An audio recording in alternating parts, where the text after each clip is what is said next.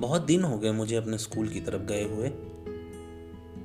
School की तरफ़ मतलब बचपन की तरफ़ जाना। टूटा फूटा सा मेरा सरकारी विद्यालय, जिसकी फ़ीस महीने की करीब आठ रुपये थी, और मेरी पॉकेट मनी डेढ़ या दो रुपये अब पॉकेट मनी नहीं, सैलरी मिलती है पचास साठ हज़ार की।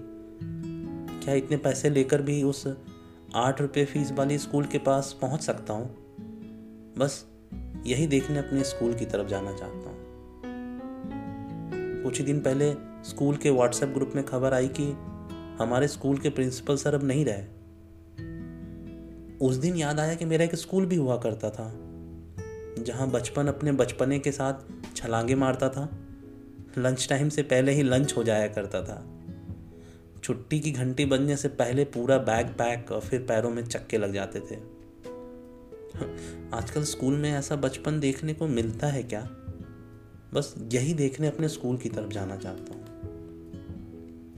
गुजरे हुए प्रिंसिपल सर का असली नाम शायद ही किसी को याद होगा। हम सब तो उन्हें और उनके शिक्षकों की मंडली को टकलू, बढ़ाऊ, खूसट ऐसे ही नामों से आपस में बुलाया करते थे। स्कूल में मेरा एक फेबिकोल की तरह कभी ना अलग होने वाला मित्र अशोक भी था। उसका घर वहीं स्कूल के पास ही था और उसकी माँ हमारे स्कूल में सफ़ाई का काम करती थी। क्या आज भी अशोक का घर उसी स्कूल के पास है? क्या हमारे सभी टकलू सर के सर पे बाल उगाए होंगे? मैं उन सबसे उनका असली नाम पूछना और सबको अपना पूरा नाम बताना चाहता हूँ। मैं उस अशोक के घर जाकर उससे मिलना चाहता हूँ। हाँ बस इसीलिए। एक बार अपने स्कूल की तरफ़ जाना चाहता हूँ।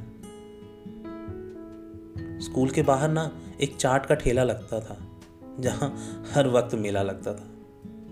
उस ठेले की खट्टी चटनी का स्वाद आज भी मेरे जीभ पे सुरक्षित है। कई बार पैसे नहीं रहने पे भी उधार की चाट खा चुका हूँ। मैं वहाँ जाकर उस चाट वाले का उधार लौटाना चाहता हूँ। ये सब मैं कितना मिस करता हूँ ये चीख चीख के सबको बताना चाहता हूँ। हाँ मैं बस इसीलिए एक बार, सिर्फ़ एक बार अपने स्कूल की तरफ़ जाना चाहता हूँ।